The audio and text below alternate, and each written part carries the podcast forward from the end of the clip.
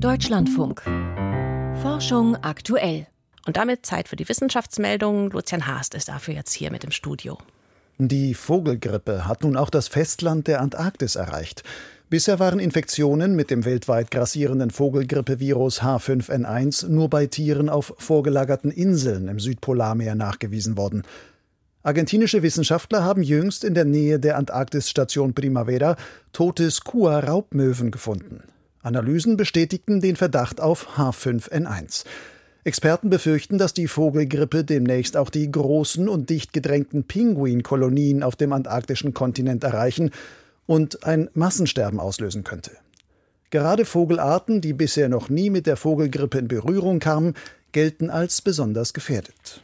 Die japanische Mondsonde Slim ist überraschend aufgewacht. Zwei Wochen lang hatte die Sonde die dunkle und sehr kalte Mondnacht überstanden, obwohl sie dafür technisch gar nicht ausgelegt ist. Das hat die japanische Raumfahrtagentur JAXA mitgeteilt. Slim habe kürzlich auf Kontaktversuche reagiert und zurückgefunkt. Offenbar funktionieren das Kommunikationssystem, der Steuercomputer und die Solarzellen doch noch. Die JAXA will nun versuchen, auch die spektroskopische Kamera an Bord der Sonde zu reaktivieren. Mit ihr kann die Zusammensetzung von Mondgestein analysiert werden. Zugleich ist das kommerzielle US-Mondlandegerät Odysseus dabei, einzuschlafen. Die Lebensdauer der Batterie betrage nur noch wenige Stunden, teilte das Unternehmen Intuitive Machines mit.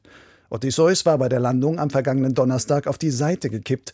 Deshalb liefern die Solarpanels weniger Strom als vorgesehen und die Mission endet etwas früher als geplant. Das europäische Sommerwetter lässt sich Monate im Voraus vorhersagen. Zumindest ob ein trocken heißer oder eher ein durchwachsener Sommer bevorsteht, hängt auch davon ab, wie viel Schmelzwasser sich im Vorjahr im Nordatlantik angesammelt hat. Das berichten Forschende des britischen National Oceanography Center in der Fachzeitschrift Weather and Climate Dynamics.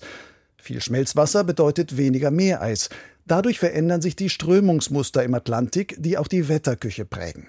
Die Analysen zeigen, eine starke Eisschmelze begünstigt Dürren und Hitzewellen in Europa. Im vergangenen Sommer war es in Grönland sehr warm. Deshalb gelangte viel Schmelzwasser in den Nordatlantik. Der Sommer 2024 könnte daher wieder ungewöhnlich warm und trocken werden, vor allem in Südeuropa, so die Forschenden. Einfaches Abkochen kann die Belastung von Trinkwasser mit Mikroplastik reduzieren.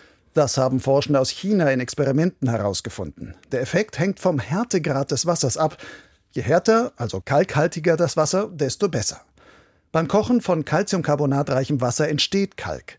Die Kalkkristalle lagern sich unter anderem an Verunreinigungen im Wasser an. Auch Mikroplastikpartikel werden so mit einer Kalkschicht überzogen und können dann leicht herausgefiltert werden. Aus Wasserproben mit einem hohen Kalkgehalt konnten die Forschenden auf diese Weise bis zu 90 Prozent des enthaltenen Mikroplastiks entfernen. Bei weichem Wasser hatte das Kochen noch immer einen Reinigungseffekt von 25 Prozent. Die Aorta gilt jetzt als Organ. Die Europäische Gesellschaft für Herz-Thorax-Chirurgie und die US-amerikanische Society of Thoracic Surgeons haben ihre Leitlinien zur aortenchirurgischen Behandlung überarbeitet. Darin wird die Aorta, also die Hauptschlagader, nun als eigenständiges Organ des Menschen eingestuft, neben beispielsweise Herz, Lunge und Gehirn.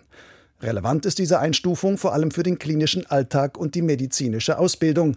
Die neuen Leitlinien empfehlen, die Aortenmedizin in einem eigenen Fachgebiet zu bündeln.